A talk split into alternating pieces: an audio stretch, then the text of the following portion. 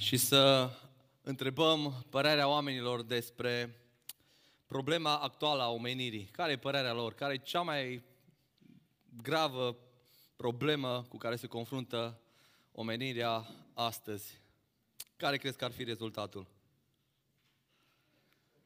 Cei mai mulți, cu siguranță, ar zice pandemia, COVID-ul, fiindcă uite ce a întors lumea cu susul în jos.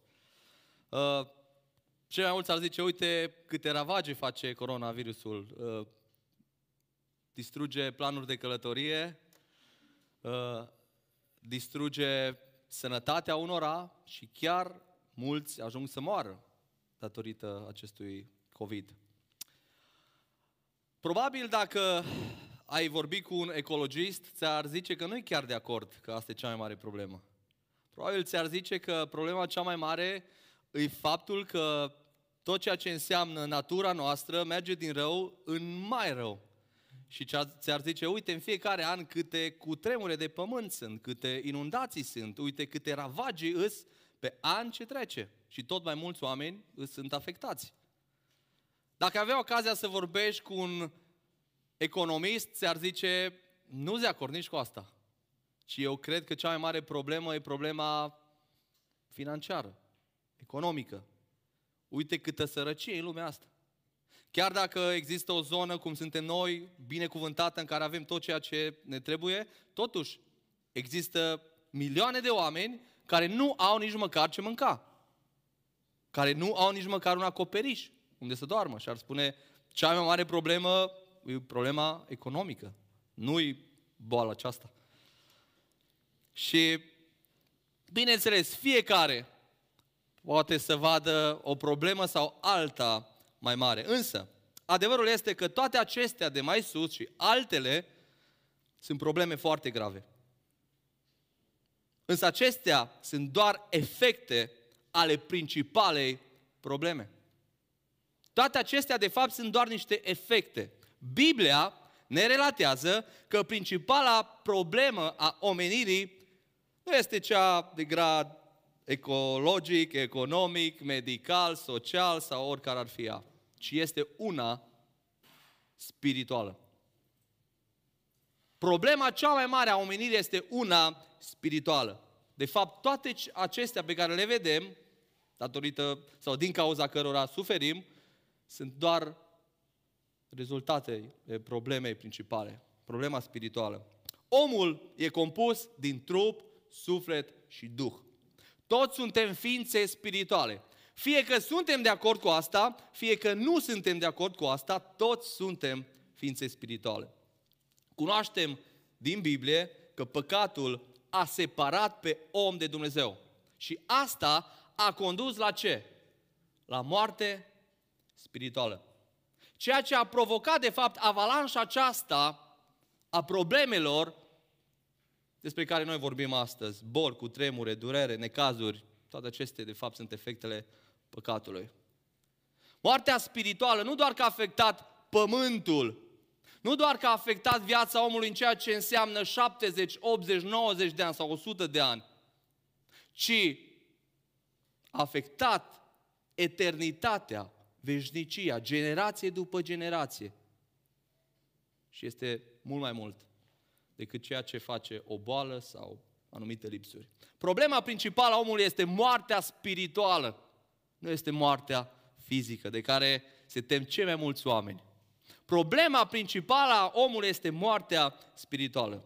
Dacă este nevoie de ceva astăzi, mai mult decât vaccinul acesta care, da, avem nevoie de el, este nevoie de un vaccin care să ne trezească din punct de vedere spiritual.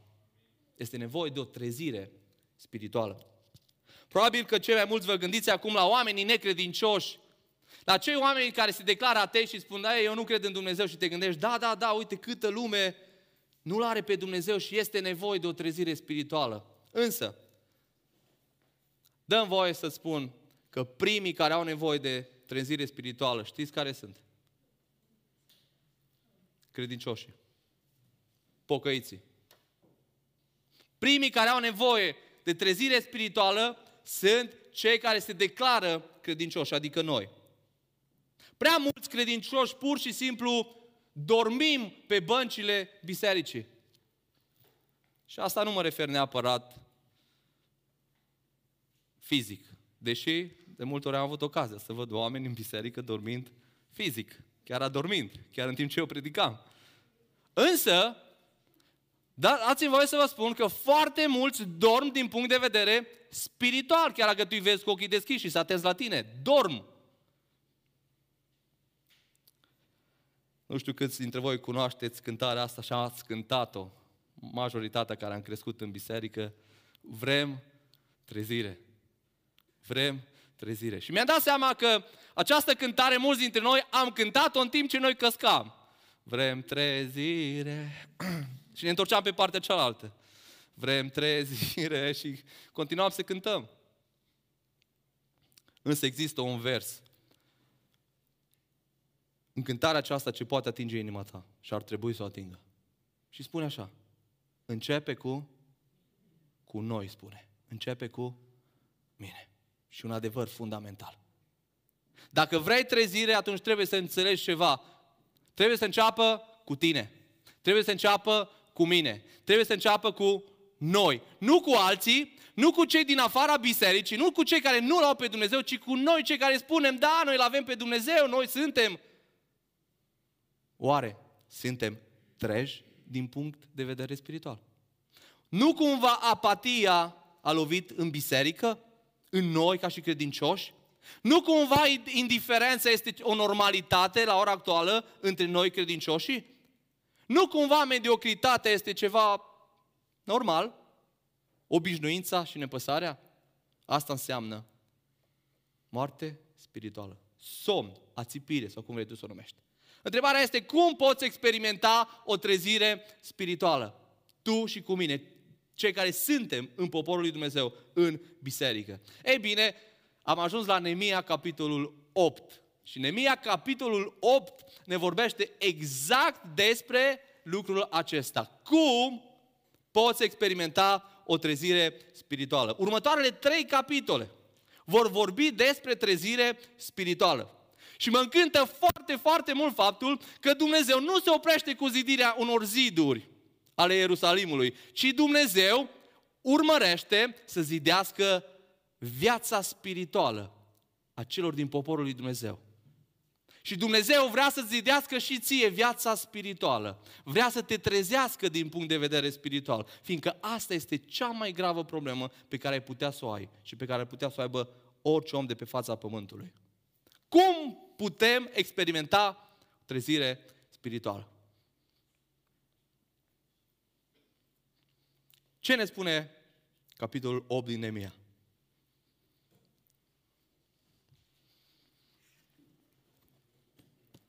Aici ai răspuns. Scriptura. Scriptura. Dacă citiți Neemia tot capitolul 8, veți vedea că tot capitolul 8 vorbește despre întoarcerea la Scriptură. Dumnezeu a zidit sufletele lor și a adus o trezire spirituală în poporul evreu, fiindcă ei și-au trezit interesul lor pentru cuvântul lui Dumnezeu, pentru Scriptură. Așa că vreau să reții astăzi faptul că poți să experimentezi o trezire spirituală, trezindu-ți interesul pentru Scriptură. Poți să experimentezi astăzi trezire spirituală, oricât de adormit ai fi, oricât de apatic ai fi, oricât de departe ai fi de ceea ce ar vrea Dumnezeu să fii. Tu poți să experimentezi trezire spirituală trezindu-ți interesul tău pentru Scriptură. Biblia este, dacă vreți, singurul ceas pe care tu îl auzi atunci când dormi. Știți că unii avem anumite alarme pe care le auzim sau unele pe care poate nu le auzim atunci când dormim. Ei bine, Biblia este ceasul pe care îl auzi și te trezește din somn atunci când sună, atunci când tu îți trezești în mod intenționat interesul pentru Scriptura. trebuie să înțelegeți că niciun om, ascultă-mă bine, oricât de mare predicator ar fi, oricât de mare păstor ar fi, niciun om și nici măcar o biserică, oricât de trează ar fi biserica respectivă, nu te poate trezi din punct de vedere spiritual. Nu, nu, nu. Ci numai Dumnezeu. Numai Dumnezeu poate să trezească pe cineva din punct de vedere spiritual. Cum? Prin Scriptură. Prin Scriptură. Și vreau să mai înțelegi un lucru. Nu poți experimenta trezirea spirituală oricât de mult ți-ai dorit tu, oricât de mul- multe eforturi ai face, doar prin Dumnezeu. Doar prin puterea lui Dumnezeu. Doar prin cuvântul lui Dumnezeu se poate experimenta trezirea spirituală. Și ascultați-mă, această carte reprezintă cuvântul atotputernic al lui Dumnezeu, care poate schimba orice viață. Aici, în Biblia aceasta, avem același cuvânt plin de putere care la început, când nu exista nimic pe pământ, a spus să fie lumină. Cuvântul acesta are aceeași putere ca atunci când s-a spus să fie vegetație, să fie viață pe pământ, să fie soare, să fie luminător, să fie pământ. Aceeași putere o are astăzi cuvântul acesta. Cuvântul acesta are aceeași putere pe care a rostit-o Iisus lui Lazar după ce zile întregi a fost mort. Și a spus, Lazare, ieși afară. Și cuvântul acesta are putere să te trezească din morți. Are puterea să-ți dea viață, să te ridice, să te trezească din punct de vedere spiritual. Cum putem experimenta o trezire spirituală?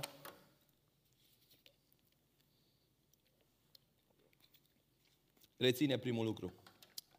Experimentezi o trezire spirituală trezindu-ți interesul pentru înmagazinarea Scripturii. Adică căutând să o înmagazinezi în mintea și în inima ta. Repet, experimentezi o trezire spirituală trezindu-ți interesul pentru înmagazinarea Scripturii în mintea, în inima ta. Observați că în Nemia, capitolul 8, încă din versetul 1, interesul pe care îl arată întregul popor al lui Dumnezeu. Care e interesul lor? Să înmagazineze în mintea lor cuvântul lui Dumnezeu. Priviți ce spune versetul 1. Când a venit luna a șaptea, copilul Israel erau în cetățile lor. Atunci, și subliniați, tot poporul s-a strâns ca un singur om pe locul deschis dinaintea porții apelor. Deci, ce vrea să spun aici? S-a strâns ca un singur om, adică s-au unit, toți aveau aceeași direcție, aceeași țintă. Ce doreau ei? De ce s-au adunat? Aveau aceeași intenție. Care era intenția lor? Tot poporul s-a strâns ca un singur om. Care era intenția lor? Știți care? Scriptura. Priviți ce spune mai departe. Deci după ce ei s-au strâns, s-au unit, s-au dus la Ezra și au spus, Ezra, cărturarul lui Ezra, să se ducă să ia cartea legii, adică cuvântul lui Dumnezeu. Cartea legii lui Moise, dată de Domnul lui Israel. Dată de cine? De Domnul. Cui? Lui Israel. Ei erau conștienți că acea carte a fost dată de Domnul, nu de Moise. Cui? Nu lui Moise, ci lui Israel. Cuvântul acesta ți este dat ție și mie. Nu de niște oameni care au fost doar niște scriitori, ci Dumnezeu a scris prin ei. Pentru tine și pentru mine. Iată interesul lor, al tuturor pentru această carte a legii. Această carte a legii nu arăta așa cum arată pentru noi astăzi 66 de cărți. Erau doar 5 cărți, primele 5 cărți din Vechiul Testament. Asta însemna pentru ei cuvântul lui Dumnezeu atunci, fiindcă atât era scris. Însă nu avem harul să avem 66 de cărți. Biblia ceea ce înseamnă complexitatea ei. Avem întreaga Scriptură, întreg canonul.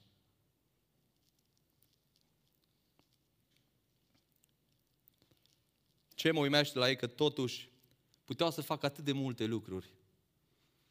Aveau atât de multe lucruri de făcut, puteau să se bucure de uh, Ierusalim, în sfârșit au ajuns în Ierusalim, în sfârșit zidurile erau gata, în sfârșit puteau să facă atât de multe, să-și facă casele despre care vă amintiți ce spune, că nu erau încă terminate. Și totuși spune s-au adunat ca un singur om și au cerut lui Ezra să aducă cartea să o citească. Trăim într-o lume în care avem de făcut așa de multe lucruri, suntem așa de prinși, așa de prinși. Chiar dacă avem totul robotizat în casă, parcă avem mai puțin timp ca niciodată. Parcă timpul zboară mai repede ca niciodată. Și întrebarea mea este, ești tu interesat de Cuvântul lui Dumnezeu? Oferi tu din timpul tău Cuvântului lui Dumnezeu? Sau o altă întrebare. Noi ne adunăm toți aici în fiecare duminică.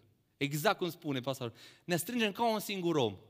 Ajungem aici, fiecare, ați văzut cum fiecare știe ce are de făcut. Ca un singur om suntem aici. Oare care e scopul tău cu care vii aici? Este scopul tău principal în magazinarea cuvântului lui Dumnezeu în mintea și în inima ta? Este asta motivația ta principală care te împinge, te determine să te ridici din pat, să îți pregătești hainele și să stai aici câteva ore? Iată că asta a fost inima lor. Ei au, au luat inițiativa și au cerut lui Ezra să citească. Și noi am venit aici să ascultăm Cuvântul lui Dumnezeu. Este scopul pentru care venim aici. Scopul principal. Vrem să-L cunoaștem pe Dumnezeu și voia Lui. Și priviți ce spune versetul 2. Preotul Ezra a adus legea înaintea adunării, așa cum predic eu astăzi. Deci a adus legea înaintea adunării alcătuită din bărbați și femei și din toți cei ce erau în stare să o înțeleagă. Era întâia zi a lunii a șaptea. Observați ce spune. Bărbați și femei și din toți ce erau în stare să o înțeleagă. La ce se referă aici? Adică tot poporul de la mic și până la mare. Nu doar bărbații, ci și femeile. Nu doar cei peste 30 de ani, ci și cei care erau mai tineri sau mai adolescenți, care erau în stare să o înțeleagă. Erau acolo, fiindcă aveau nevoie să înmagazineze cuvântul lui Dumnezeu în mintea lor. Și vreau să înțelegi aici ceva foarte important. Ascultă-mă bine. Cuvântul lui Dumnezeu nu e doar pentru predicatori. Nu e doar pentru păstori, nu e doar pentru preot. Cuvântul lui Dumnezeu e darul lui Dumnezeu pentru fiecare credincios, pentru fiecare om. Dumnezeu ne-a binecuvântat în generația asta să avem Biblia și asta este pentru tine. Chiar dacă nu ai chemarea să fii învățător sau predicator, tu ești chemat să deschizi cuvântul lui Dumnezeu, să înmagazinezi acest cuvânt al lui Dumnezeu în mintea ta. Priviți ce spune că au făcut, versetul 3. Ezra a citit în carte de dimineața până la amiază. Rețineți expresia de dimineața până la amiază. Wow! Ce înseamnă asta?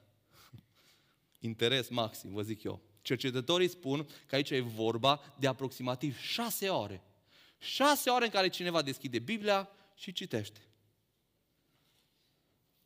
Dă pagina, citește. Trecut o oră, trecut două, trecut trei ore, trecut patru ore, trecut cinci ore și trecut șase ore. Șase ore o citit din Scriptură.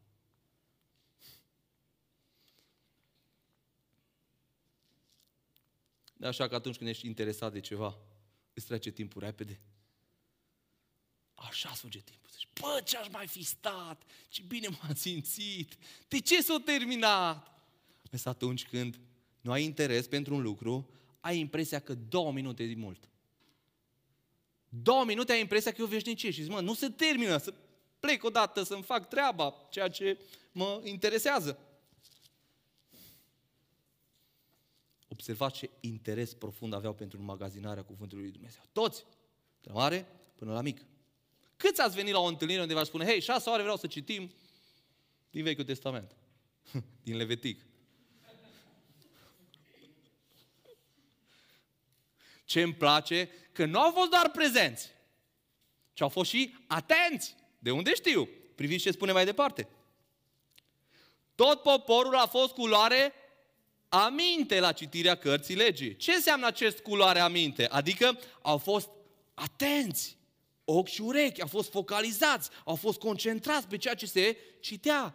Ăștia nu stăteau pe Facebook în timp ce citea, nu stăteau pe Instagram, nu ascultau muzică, ci erau ochi și urechi. Zice că erau culoare aminte. Poporul evreu a înțeles că orice trezire spirituală începe de la Scriptură. De aceea ei și-au trezit interesul pentru înmagazinarea cuvântului lui Dumnezeu în mintea și în inima lor. Vrei trezire spirituală? Vrei putere? Vrei biruință? Vrei avansare? Trezește-ți interesul pentru înmagazinarea Scripturii. Noi românii suntem foarte obișnuiți cu ideea asta de înmagazinare. Și ne place foarte mult să adunăm în garaj, în beci sau în dulapuri lucruri cu gândul că într-o zi o să am nevoie de el. Nu se știe când, poate că o să prindă bine. Și mai ales cei care sunteți din generația asta mai de dinainte, știți, să adunau acolo, să nu mai puteai să intri în garaj, că nu se știe când ceva îți prindea bine. Și, de foarte multe ori, se întâmpla să ai nevoie de ceva și zicea, hei, mi-amintesc că acolo în garaj am ceva înmagazinat de ceva timp, de mult timp, de vreo 2, 3 ani, 4, 5, 6, 10 și te duci, îl cauți și îl găsești. Și îți folosește, fiindcă l-ai înmagazinat. E bine, conceptul ăsta, dacă am învățat să-l folosim din punct de vedere spiritual cu Scriptura, ascultă-mă, cuvântul lui Dumnezeu trebuie înmagazinat în mintea și în inima noastră, fiindcă nu știi niciodată când tu ai nevoie exact de versetul care îl citești azi. Câți dintre noi nu am pățit că exact când te-ai lovit cu o ispită, ți-a dus Dumnezeu aminte din magazie, de acolo de unde ai adunat. Ți-a dus în minte un cuvânt din partea Lui. Sau exact atunci când ai fost lovit de încercare, ai fost la pământ, ai fost descurajat, îți venea să renunți și exact atunci a venit Dumnezeu și ți-a amintit, hei, sunt cu tine, nu te-am lăsat, am un plan cu tine. Toate lucrurile lucrează spre binele tău și tot felul de versete, promisiuni care te-au încurajat. De ce? Fiindcă tu ai înmagazinat cuvântul lui Dumnezeu în mintea ta dacă am învățat să facem acest lucru. Și ce spune Psalmul 119 cu 11? Strâng cuvântul tău în inima mea ca să nu păcătuiesc împotriva ta. Dacă vrei să ai o viață autentică de ucenic, dacă vrei să fii viu din punct de vedere spiritual, nu există altfel. Ci doar să înmagazinezi, să strângi cuvântul lui Dumnezeu cât de mult, umpleți toate cămăruțele minții tale cu cuvântul lui Dumnezeu.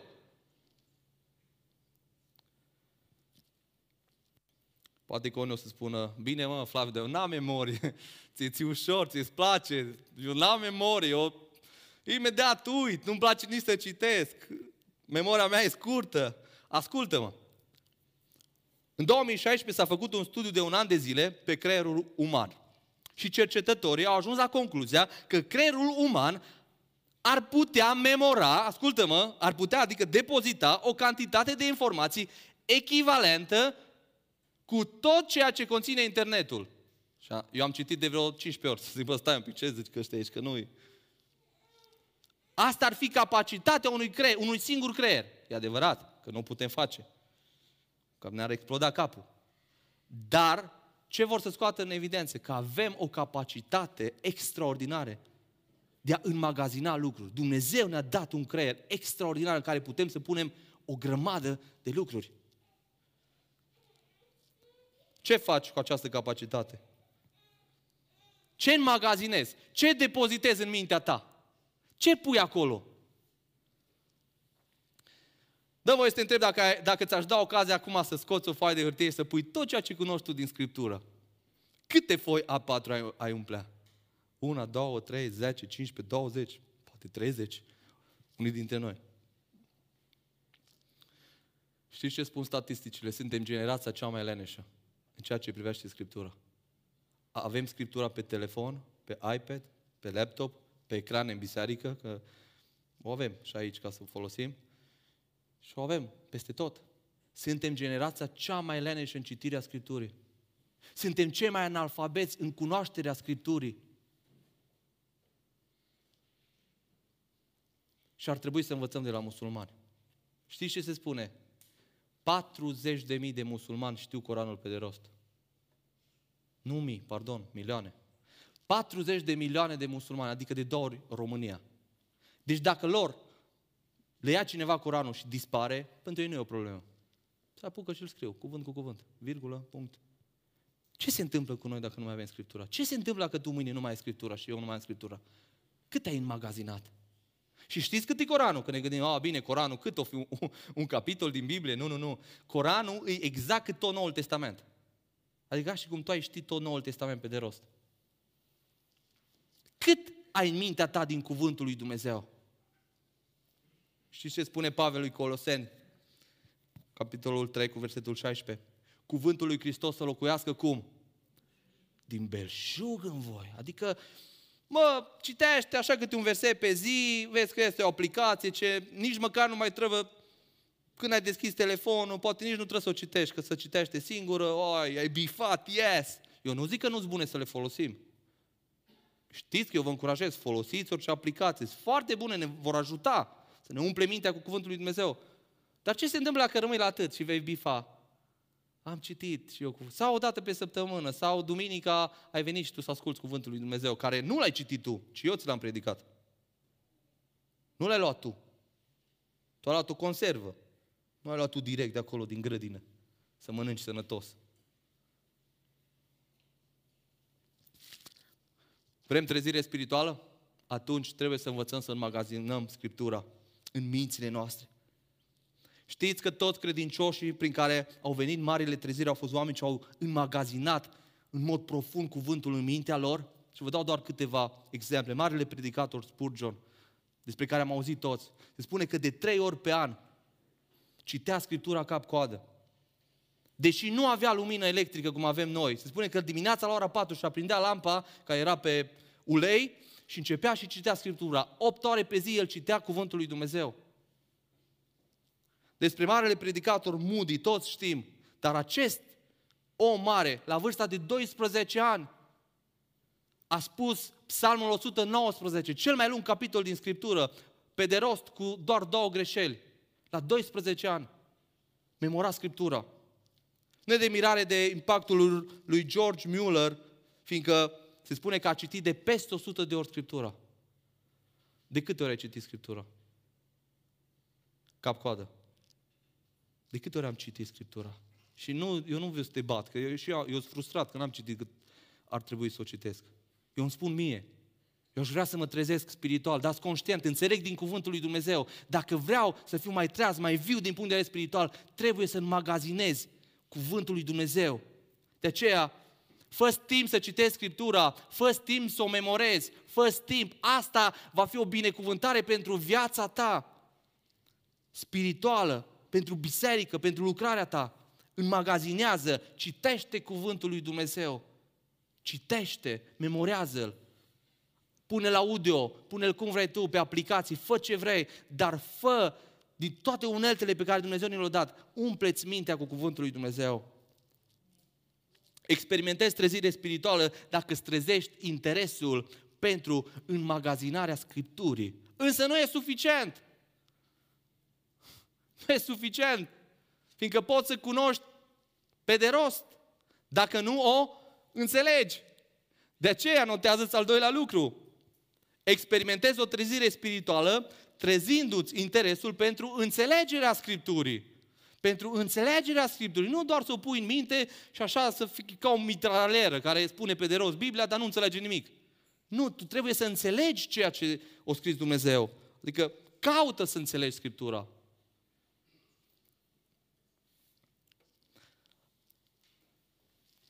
Nu de mult am făcut școala de șofer a doiu și am primit manualul ăsta. Și au zis, luați manualul ăsta, aici găsiți tot ceea ce înseamnă legile de circulație rutieră. Și l-am luat și l-am citit. Și mi-am dat seama că eu nu trebuie numai să-l citesc, fiindcă am ajuns la niște chestionare care, bă, dar zic, dar n-am citit manualul, de ce nu știu să răspund? De ce? Fiindcă eu nu am înțeles.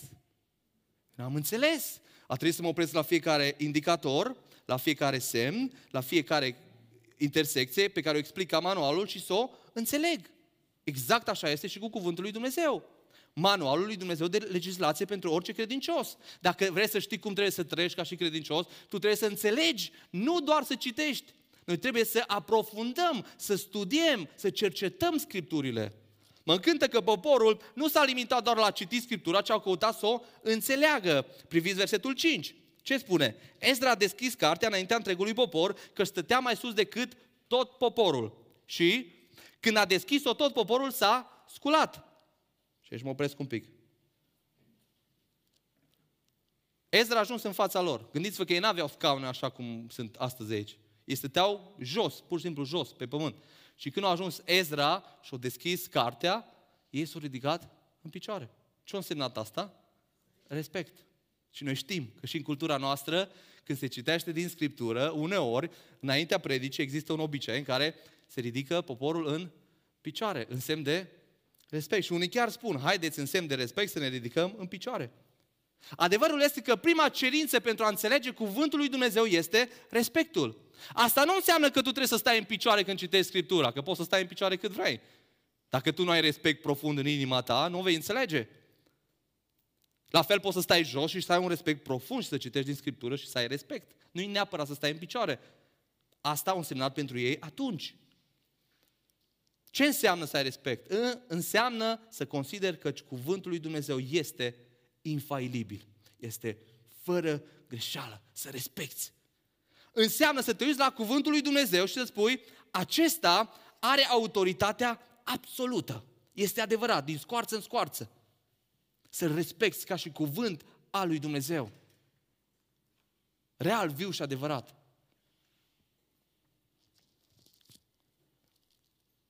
Așa că, dacă vrei să înțelegi Scriptura, trebuie să o respecti.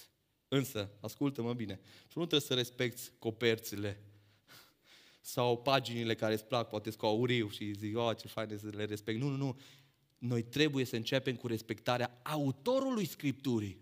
Tu respecti Scriptura când respecti autorul Scripturii, stăpânul Scripturii, cel care a scris Scriptura, cel care a, ne-a transmis mesajul acesta, adică pe Dumnezeu. Exact asta au făcut ei, priviți versetul 6. Ezra binecuvântat pe Domnul Dumnezeul cel Mare și tot poporul a răspuns ridicând mâinile cum? Amin, amin.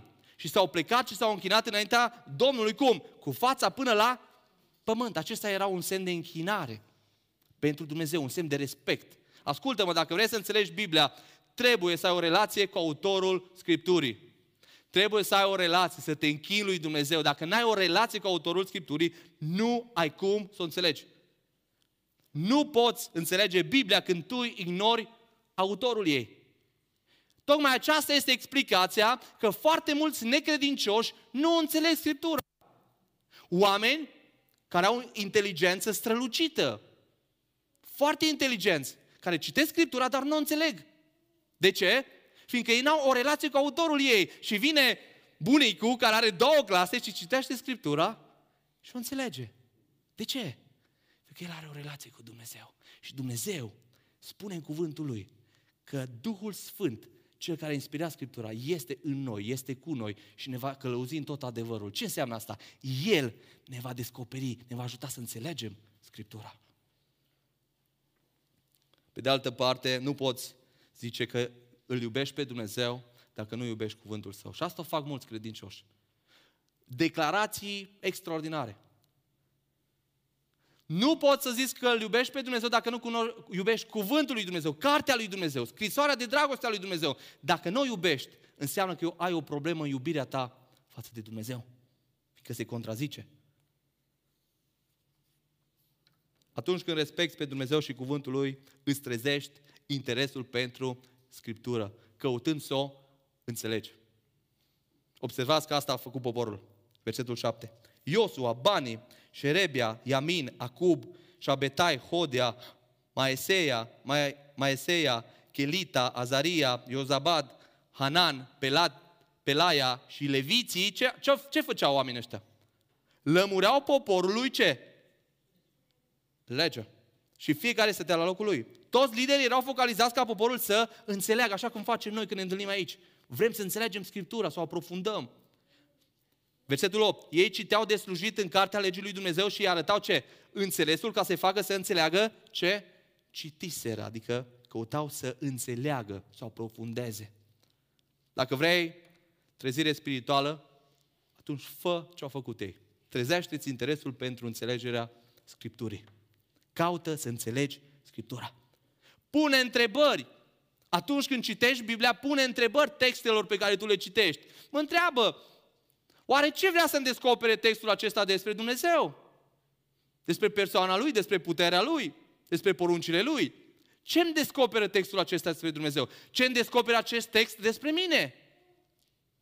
Ce îmi descoperă acest text despre ceea ce ar trebui să fac sau să nu mai fac? De ce să spui întrebările astea? Fiindcă asta te ajută să înțelegi Scriptura. Să nu fii unul care citește doar să citească, ci să cauți să înțelegi, punându-ți tot felul de întrebări de genul acesta. Mai mult decât atât, folosește un loc unde să scrii tot ceea ce ai descoperit în Scriptură. Caută să scrii pe telefon, acum avem telefoane, pe caiete, pe ce vrei tu. Scrie tot ceea ce Dumnezeu îți descoperă din Scriptură, fiindcă aia este o comoară pentru tine. E ceva ce Dumnezeu ți-a dat ție, fiindcă vrea să te binecuvinteze înțelegând acel text. Organizează întâlniri cu scopul acesta.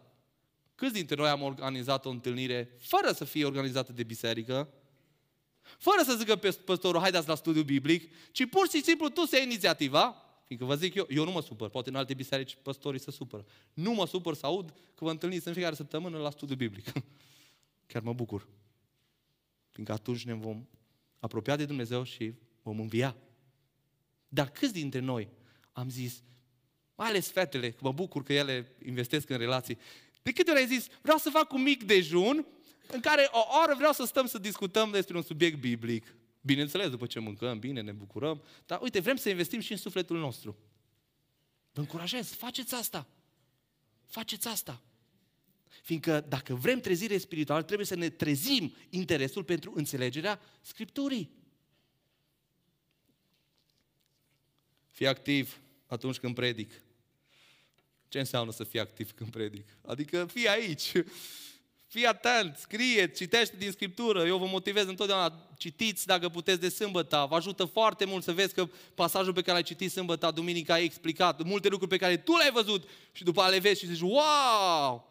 Păi Dumnezeu, același lucru mi l-a descoperit mie. Clar că Duhul Sfânt același lucru mi l descoperă când ne apropiem de Scriptură cu sinceritate și smerenie. Apropie-te! Ascultă, predici și așa mai departe, chiar și pe internet. Dar atenție mare, poate mă întreb, da, e bine să ascult pe internet? E bine să asculți, dar atenție mare, nu orice, nu pe oricine. Și ascultă-mă, dacă ești proaspăt întors la Dumnezeu, dacă nu ai încă o bază doctrinară solidă, nu asculta pe nimeni. Stai în biserică unde Dumnezeu te-a pus și El te va crește. Ia Scriptura și citește-o, mănâncă-o. De ce? Până tu nu ai niște pilari solizi, tu dacă stai pe internet, vei ajunge la tot felul de oameni cu tot felul de erezii. Ascultați-mă, dacă există undeva învățătură falsă, știți unde o găsiți? La un click de voi. Eu vă încurajez, sunt învățători extraordinari la care putem ajunge doar cu un click și e bine să-i folosim. Dar atenție! Dacă ai și maturitatea să știi să spui nu sau da, sau dacă ești la început și vrei să asculți, cere recomandări de la liderul tău de grup de casă, de la păstorul tău. Uite, vreau să cunosc pe domeniul ăsta mai multe lucruri. Pe cine recomanzi? Și păstorul care te iubește, fiindcă cel care predică și tu nu-l cunoști, nu știu dacă te iubește, nu te cunoaște, îți va recomanda ceva pentru sufletul tău, potrivit ca tu să crești, să te dezvolți. De aceea, atenție mare. Cineva ar putea să întrebe, bine, bine, dar tot dai de citit din Biblie, ne dai de studiat, dar merită atâta efort. Ascultă-mă, cu siguranță merită. Priviți rezultatul, versetul 9. Dregătorul Nemia, preotul și cărturarul Ezra și leviții care învățau pe poporul, învățau pe popor, au zis întregului popor. Ziua aceasta este închinată Domnului Dumnezeului nostru. Să nu vă bociți și să nu vă plângeți. De ce le spune asta? Priviți mai departe. Căci tot poporul plângeau când au auzit cuvintele legii. De ce plângea poporul? Fiindcă atunci când înțelegi cuvântul lui Dumnezeu, în mod rațional, Cuvântul lui Dumnezeu coboară în inima ta și ești atins la nivel emoțional și îți atinge inima. Și atunci când cuvântul lui Dumnezeu este înțeles și îți atinge inima, atunci vin roadele pocăinței. Și atunci apar lacrimile. Lacrimi de bucurie, dar lacrimi de durere pentru ceea ce ai făcut împotriva lui Dumnezeu. Asta înseamnă pocăință. Și astăzi nu o să vorbesc despre asta, ci o să vorbim duminica viitoare. Nu duminica viitoare, că duminica viitoare o să fie în spaniolă, data viitoare când o să ajungem la capitolul următor, capitolul 9. Însă astăzi priviți că nu e vorba doar de lacrimi, ci vorba și de bucurie, de speranță, de noire. Observați ce spune versetul 10. Ei le-au zis, duceți-vă de mâncați cărnuri grase și beți băuturi dulci și trimiteți câte o parte și celor ce n-au nimic pregătit, adică să se bucure și ei, că ziua aceasta este închinată Domnului nostru. Se pare că era un fel de sărbătoare a bucuriei atunci. Și ei erau îndemnați la bucurie. Nu vă mângniți! De ce? Căci bucuria Domnului va fi tăria noastră și cheamă la bucurie. Versetul 11. Leviții potoleau pe tot poporul zicându-le, tăceți, tăceți, că ziua aceasta este sfântă. Nu vă mângniți! Și tot poporul s-a dus să mănânce și să, să bea. Și asta simbolizează bucurie, veselie, sărbătoare. Și au trimis câte o parte și altora. De ce? Să nu se bucure doar ei, ci tot poporul. Și s-au veselit, cum spune? Mult. S-au veselit mult. Mai mare veselie decât au oamenii în lumea asta în tot felul de plăceri temporale. O bucurie profundă pe care noi am experimentat-o în Dumnezeu. Căci înțeleseseră cuvintele care li se tâlcuiseră. Iată de ce erau plini de veselie. Căci înțeleseseră cuvintele care li se tâlcuiseră. Din cauza faptului că au înțeles Scriptura, a coborât în inima lor Scriptura și au fost umpluți de pace, de bucurie, de împlinire, de speranță, de credință. Fiindcă cuvântul lui Dumnezeu atunci când coboară în inima ta, te umple, te împlinește. Mai mult decât poate să o facă oricine sau orice lume aceasta. Scriptura trebuie înțeleasă cu mintea noastră și aici vreau să fac o paranteză. Atenție mare! Atenție mare la emoții. Fiindcă foarte mulți confundă întoarcerea la Dumnezeu cu anumite emoții. Tocmai de aceea Dumnezeu ne-a lăsat Scriptura. În primul rând, noi trebuie să o înțelegem rațional. Dumnezeu ne explică, ne explică planul lui de mântuire, de salvare. Și apoi, bineînțeles, emoțiile noastre sunt implicate acolo, bucuria noastră. Fiindcă există două extreme. Unii care zic, nu, nu, nu, ce bucurie. Fraților, noi sobri aici, bucurie. Nu, Biblia ne vorbește de bucurie, de pace, de speranță. Dar atenție și la cealaltă extremă. Doar emoție, emoție, emoție, experiențe după experiență. Nu, nu, nu. Avem cuvântul lui Dumnezeu, care e rațional. Ne ajută să rămânem în echilibru. Dar nu doar atât. Și când cuvântul lui Dumnezeu atinge mintea, rațiunea, coboară, atinge inima, apoi cuvântul lui Dumnezeu atinge și trupul, voința. Și ce se întâmplă? Transformarea. Transformarea vieții. De aceea notează să experimentezi trezirea spirituală, trezindu-ți interesul pentru înmagazinare, pentru înțelegerea Scripturii, ca să ajungi la ce? La împlinirea ei. De aceea reține punctul 3. Experimentezi o trezire spirituală, trezindu-ți interesul pentru împlinirea Scripturii. Experimentezi o trezire spirituală, trezindu-ți interesul pentru împlinirea Scripturii. Scopul final al Scripturii, ascultați-mă, nu este informarea. Nu este să avem cap mare, să cunoaștem toată doctrina, să înțelegem noi și... Nu, nu, nu, nu. Scopul Scripturii este transformarea, nu informarea. Scopul lui Dumnezeu este să ne schimbe, să ne transforme. După ce? După chipul lui Hristos, pe care l-am pierdut odată în grădina Edenului. Dumnezeu vrea să te schimbe, să te transforme. Ăsta e scopul lui Dumnezeu cu Scriptura. Și poporul acesta a înțeles că ei trebuie să împlinească Scriptura, nu doar să o înțeleagă, să o citească. De ce observați în versetul 13 ce spune? A doua zi, deci a doua zi, capii de familie, adică liderii din tot poporul, preoții și leviții s-au strâns la cărturarul Ezra. De ce? Încă o dată, nu v-ați obosit, nu v-ați săturat, nu, nu, nu. S-au strâns din nou ca să audă ce? Tâlcuirea cuvintelor legii. Adică din nou să se apropie de Scriptură. Și apoi versetul 14. Și au găsit scris în lege că Domnul poruncise prin Moise că fiul lui Israel trebuie să locuiască unde? În corturi, în timpul sărbătorii lunii a șaptea. Citind ei au descoperit ceva. Au zis, exact în luna șaptea suntem noi. Exact despre luna șaptea vorbește pasajul aici. Dumnezeu cere ceva. Ce cere Dumnezeu? Că trebuie să locuim în corturi. De ce l-a cerut Dumnezeu asta? Ei bine, dacă citiți în Levitic, Dumnezeu l-a cerut asta, să o facă în tot timpul luna șaptea, ca poporul evreu să nu uite de perioada aceea când ei s-au dus din Egipt până în Canaan, cum au locuit în corturi. Și Dumnezeu a zis, faceți asta o sărbătoare. Asta va ține proaspăt în mintea voastră tot ceea ce am făcut pentru voi în toată perioada asta. Și ei au citit asta. Și au zis, dar noi nu facem asta. Și fiți atenți ce spune versetul 15. Atunci, când am realizat asta, au trimis să răspândească vestea aceasta în toate cetățile lor și la Ierusalim. Ce? Duceți-vă la munte și aduceți ce? Ramuri de măslin, ramuri de măslin sălbatic, ramuri de mirt, ramuri de finic și ramuri de copaci stufoși, ca să faceți ce? Corturi.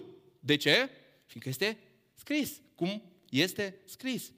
Atunci poporul s-a dus și a adus ramuri și a făcut corturi pe acoperișul caselor lor. Acoperișurile erau plate în curțile lor, în curțile casei lui Dumnezeu, pe locul deschis dinaintea porții apelor și pe locul deschis de la partea lui Efraim, adică peste toți. Tot poporul a făcut ce? Corturi. Toată adunarea celor ce se întorseseră din robie a făcut corturi și a locuit în aceste corturi din vremea lui Iosu. Atenție! Din vremea lui Iosu, fiul lui Nun, până în ziua aceasta nu mai făcuse copilul Israel așa ceva. Adică nu au mai împlinit partea asta pe care Dumnezeu a cerut-o. Și ce înseamnă asta? Aproximativ o mie de ani. Poporul lui Dumnezeu nu a împlinit această dorință a lui Dumnezeu. Ca ei în luna șaptea să locuiască în corturi și să facă sărbătoarea aceasta. Dar ei au împlinit-o. Și nu doar că au împlinit-o, spune, și a fost o foarte mare veselie. Versetul 18, au citit cartea legii lui Dumnezeu în fiecare zi. Din cea din tâi zi până la cea din urmă. Au prăznuit sărbătoarea șapte zile și a fost o adunare de sărbătoare în ziua a opta subliniați, cum este poruncit. Adică au împlinit și au găsit că este scris. Ei nu erau interesați doar să citească, să înțeleagă, ci să împlinească. Tu ești interesat să cunoști Biblia, să o înțelegi, dar ești interesat să o și împlinești. Există un proverb ce ne doare mult. Fă ce spune popa, cel puțin pe mine, că mă consider popa acum. Fă ce spune popa, dar nu fă ce face popa. Vrei să facă oamenii ce spui sau ce faci? Ești tu interesat să împlinești Scriptura în tot ceea ce găsești că este scris în ea? Ierți tu cum Biblia spune să ierți? Atunci când ți se greșește, cum te ierta Hristos din toată inima? Iubești tu cum spune Scriptura, să iubești, cum a iubit Hristos, sacrificial, trăindu-se pe sine, iubindu-și dușmanii, binecuvântând pe cei ce l-au blestemat, făcând bine celor ce l-au urât, ajutând pe cei mai nesemnificativi oameni, iubești așa cum cere Scriptura? Trăiești tu viața de sfințire așa cum cere Scriptura? În toate domeniile vieții tale? Sau venim în fiecare duminică aici și cunoaștem mai multe și cunoaștem mai multe și mergem luni acasă și uităm că noi trebuie să împlinim. Noi trebuie să ne trezim interesul de a împlini. Deschide Biblia și citește, închide Biblia și împlinește. Scopul pentru care noi deschidem Biblia. Nu vrem să fie doar o tradiție, un obicei, sau să cunoaștem multe, ci vrem să împlinim. Și ce spune Ioan 17 cu 17? Sfințește prin adevărul tău. Cuvântul tău este adevărul. Știi cum te sfințește Dumnezeu, știi cum te modelează Dumnezeu, știi cum te schimbă Dumnezeu prin adevărul său, prin cuvântul său. Atunci când tu îți trezești dorința să împlinești.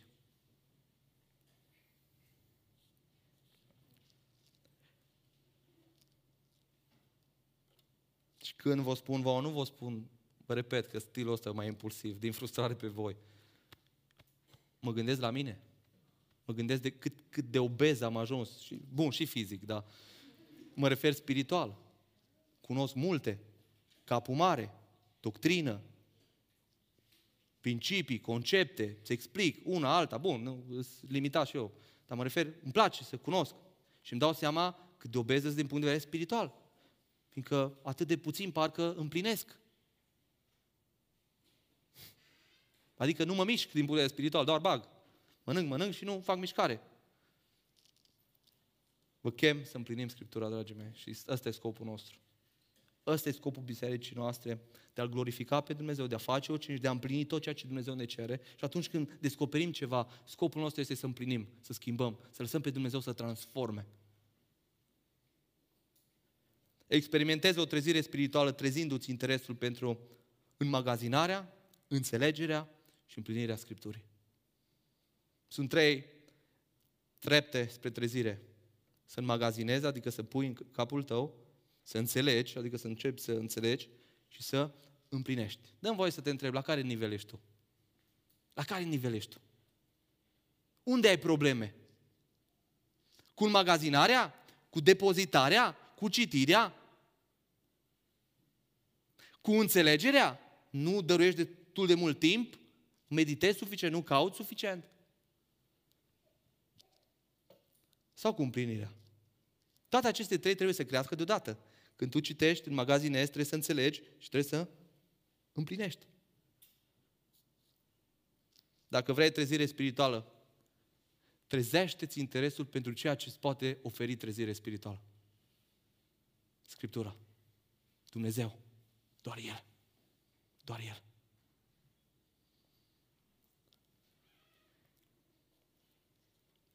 Ai nevoie de trei lucruri. Dorință. Dorință. Ascultă, dacă tu nu-ți dorești, eu pot să strâng aici și să fac reclamă la Scriptură și la Dumnezeu cât vreau. Dacă tu nu-ți dorești, noi știm asta. Dacă eu nu-mi doresc, nimeni nu mă poate mișca. Nimeni, nici soția, care toată ziua poate cât, cât, cât, cât. Dacă nu-mi doresc nimic, nu se întâmplă. Dacă tu nu-ți dorești, nu se întâmplă nimic. De aceea, tu trebuie să-ți dorești. Să fii treaz din punct de vedere spiritual. Să-ți trezești dorința pentru Scriptură. Al doilea lucru, decizie. Dacă există dorință și nu există decizie, degeaba. Îmi doresc, câți din lumea asta nu-mi doresc să fiu un om bun, îmi doresc să scap de ani. Dorința fără decizie e moartă. De aceea trebuie să iei o decizie. Și dacă nu e decizie astăzi, ce te face să crezi că o vei lua mâine? Dacă azi nu e decizia să începi, să-ți trezești dorința ta, interesul tău pentru cuvântul lui Dumnezeu, ce te face să crezi că mâine, într-o sau într-o zi, oare cumva ți se va trezi și ție interesul pentru cuvântul lui Dumnezeu? Nu, nu, nu, nu te înșela, omule. Deci, ia o decizie. Ia o decizie să citești și tu cuvântul lui Dumnezeu, să înmagazinezi și tu în mintea ta cuvântul acesta plin de viață, plin de putere. Pune-l acolo, înmagazinează-l. Ia astăzi decizia să te apropii de cuvântul lui Dumnezeu, nu doar citindu-l, ci studiindu-l, aprofundându-l. Cumpără-ți anumite cărți de studiu. Implică-te în anumite studii. Facem un studiu la nivel de biserică. Cu liderii am început. Dacă vrei să studiezi Scriptura, implică-te și tu în studiu. Caută să studiezi, să aprofundezi cuvântul lui Dumnezeu. Decide asta. Decide asta. Nu rămâne la nivel de dorință. Și decide să împlinești.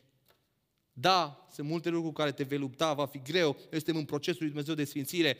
Zilnic mă lupt cu lucruri care astăzi probabil le biruiesc, mâine dau de altul care îmi dau seama că mă, și ăsta trebuie, uite, Scriptura îmi vorbește de el.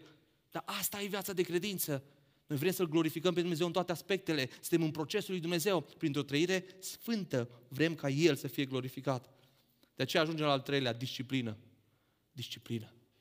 Dacă nu ai o viață de disciplină în ceea ce înseamnă Scriptura, dacă nu ești consecvent, nu vei reuși. Ascultă-mă, eu nu vorbesc despre mântuirea ta acum. Eu vorbesc despre starea ta spirituală. Vei fi apatic, vei fi mediocru.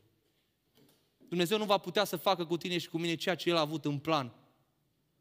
Și ai o chemare specială, omule, oricine ești.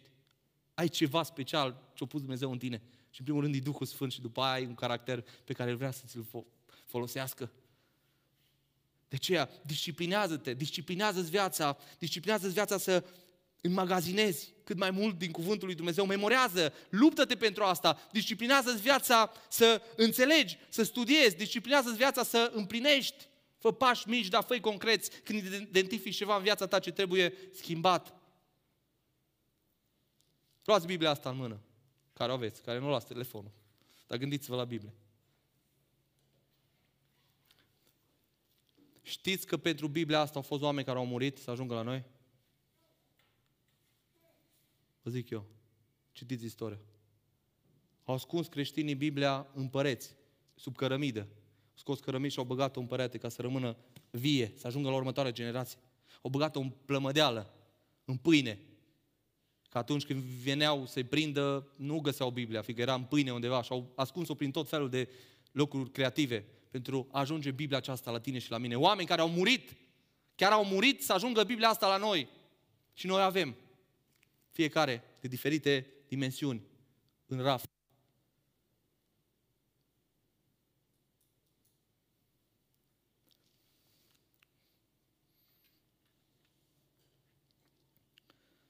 Dacă vezi asta pe stradă, ce zici? Dai cu piciorul în ea, nu? Cine să pleacă după? Poate să dai după cineva. în cel mai rău caz. Știi ce e aici? O comoară. Imaginează-ți că aici sunt undeva la 2 milioane de dolari. Nu îs, deja știu că săreați pe mine, dar... Imaginează că aici sunt undeva la 2 milioane de dolari și undeva pe stradă, pusă pe marginea drumului și apar niște copii și se joacă cu ea. Și chiar le place forma și o duc acasă și asta devine jucăria lor principală. Copilul crește mare și se joacă o viață, rămâne acolo între jucării. Și undeva la finalul vieții, din greșeală, vrând să facă curățene în magazia despre care vorbeam, cade jos această piatră și se rupe și vede că bă, ceva îi diferit. Și o deschide. Și se uită și merge la cercetători și realizează că are acolo 2 milioane de dolari. Și își dă seama că toată viața a avut în casă o valoare de 2 milioane de dolari și nu a profitat de ea. Și își dă seama că ar fi putut să o arunce și să nu profite de ea. Și a, această piatră i-a schimbat viața. Dintr-un om sărac a ajuns un om bogat. Ascultă-mă. Asta e mult mai mult decât orice piatră. Asta e mult mai mult decât orice piatră. Nu există valoare pe pământul ăsta ca și cuvântul lui Dumnezeu. Îl ai. Îl ai. Îl am. Poate te joci cu el. Sau poate nici măcar nu te mai joci. Ai lăsat undeva în cutia cu jucării. Poate că într-o zi o să-ți dai seama că aceasta e o valoare și o vei deschide. Dar se prea poate să mori cu Biblia pe raft. Aceasta poate să schimbe viața, omule. Aceasta îți poate transforma gândirea, trăirea, simțirea. Cuvântul lui Dumnezeu îți poate transforma viața în moduri inimaginabile. Te poate elibera de orice depresie, de orice legătură, de orice viciu. Îți poate da libertatea despre care vorbește Scriptura, despre care, pe care o promite Hristos. Cuvântul lui Dumnezeu este plin de putere. Ce faci cu el? Și ascultați-mă, ne-am lăsat prinși în atât de multe lucruri și neglijăm cel mai valoros lucru de pe fața pământului pe care îl avem.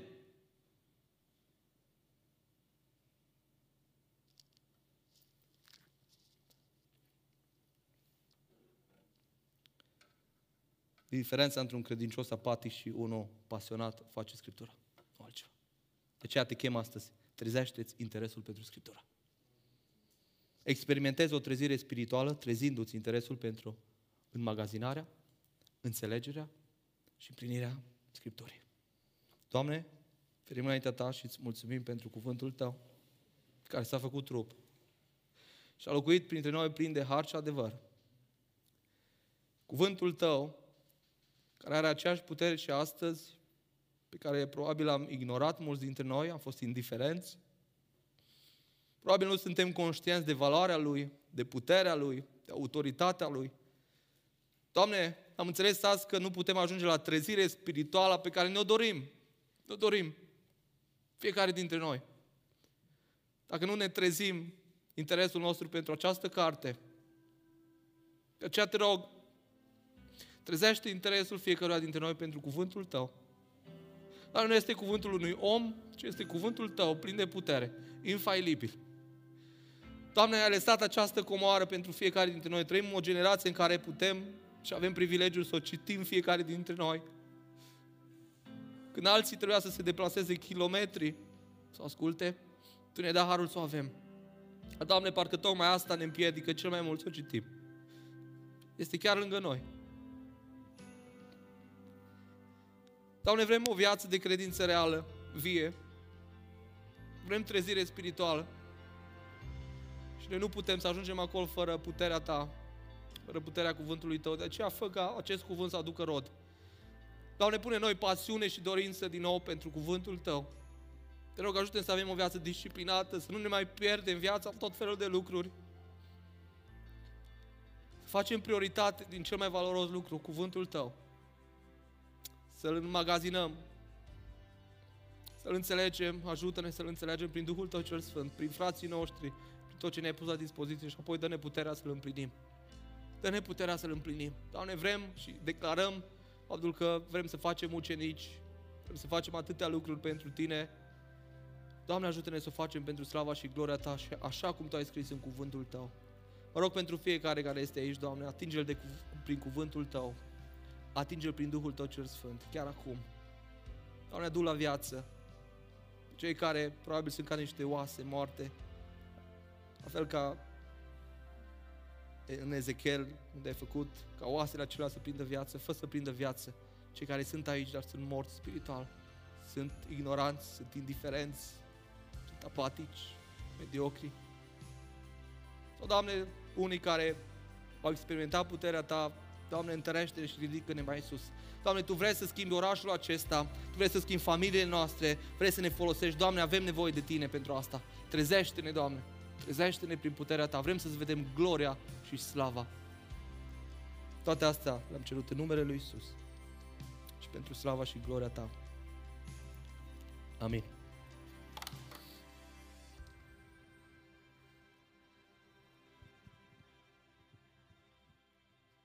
Mulțumim, Flaviu.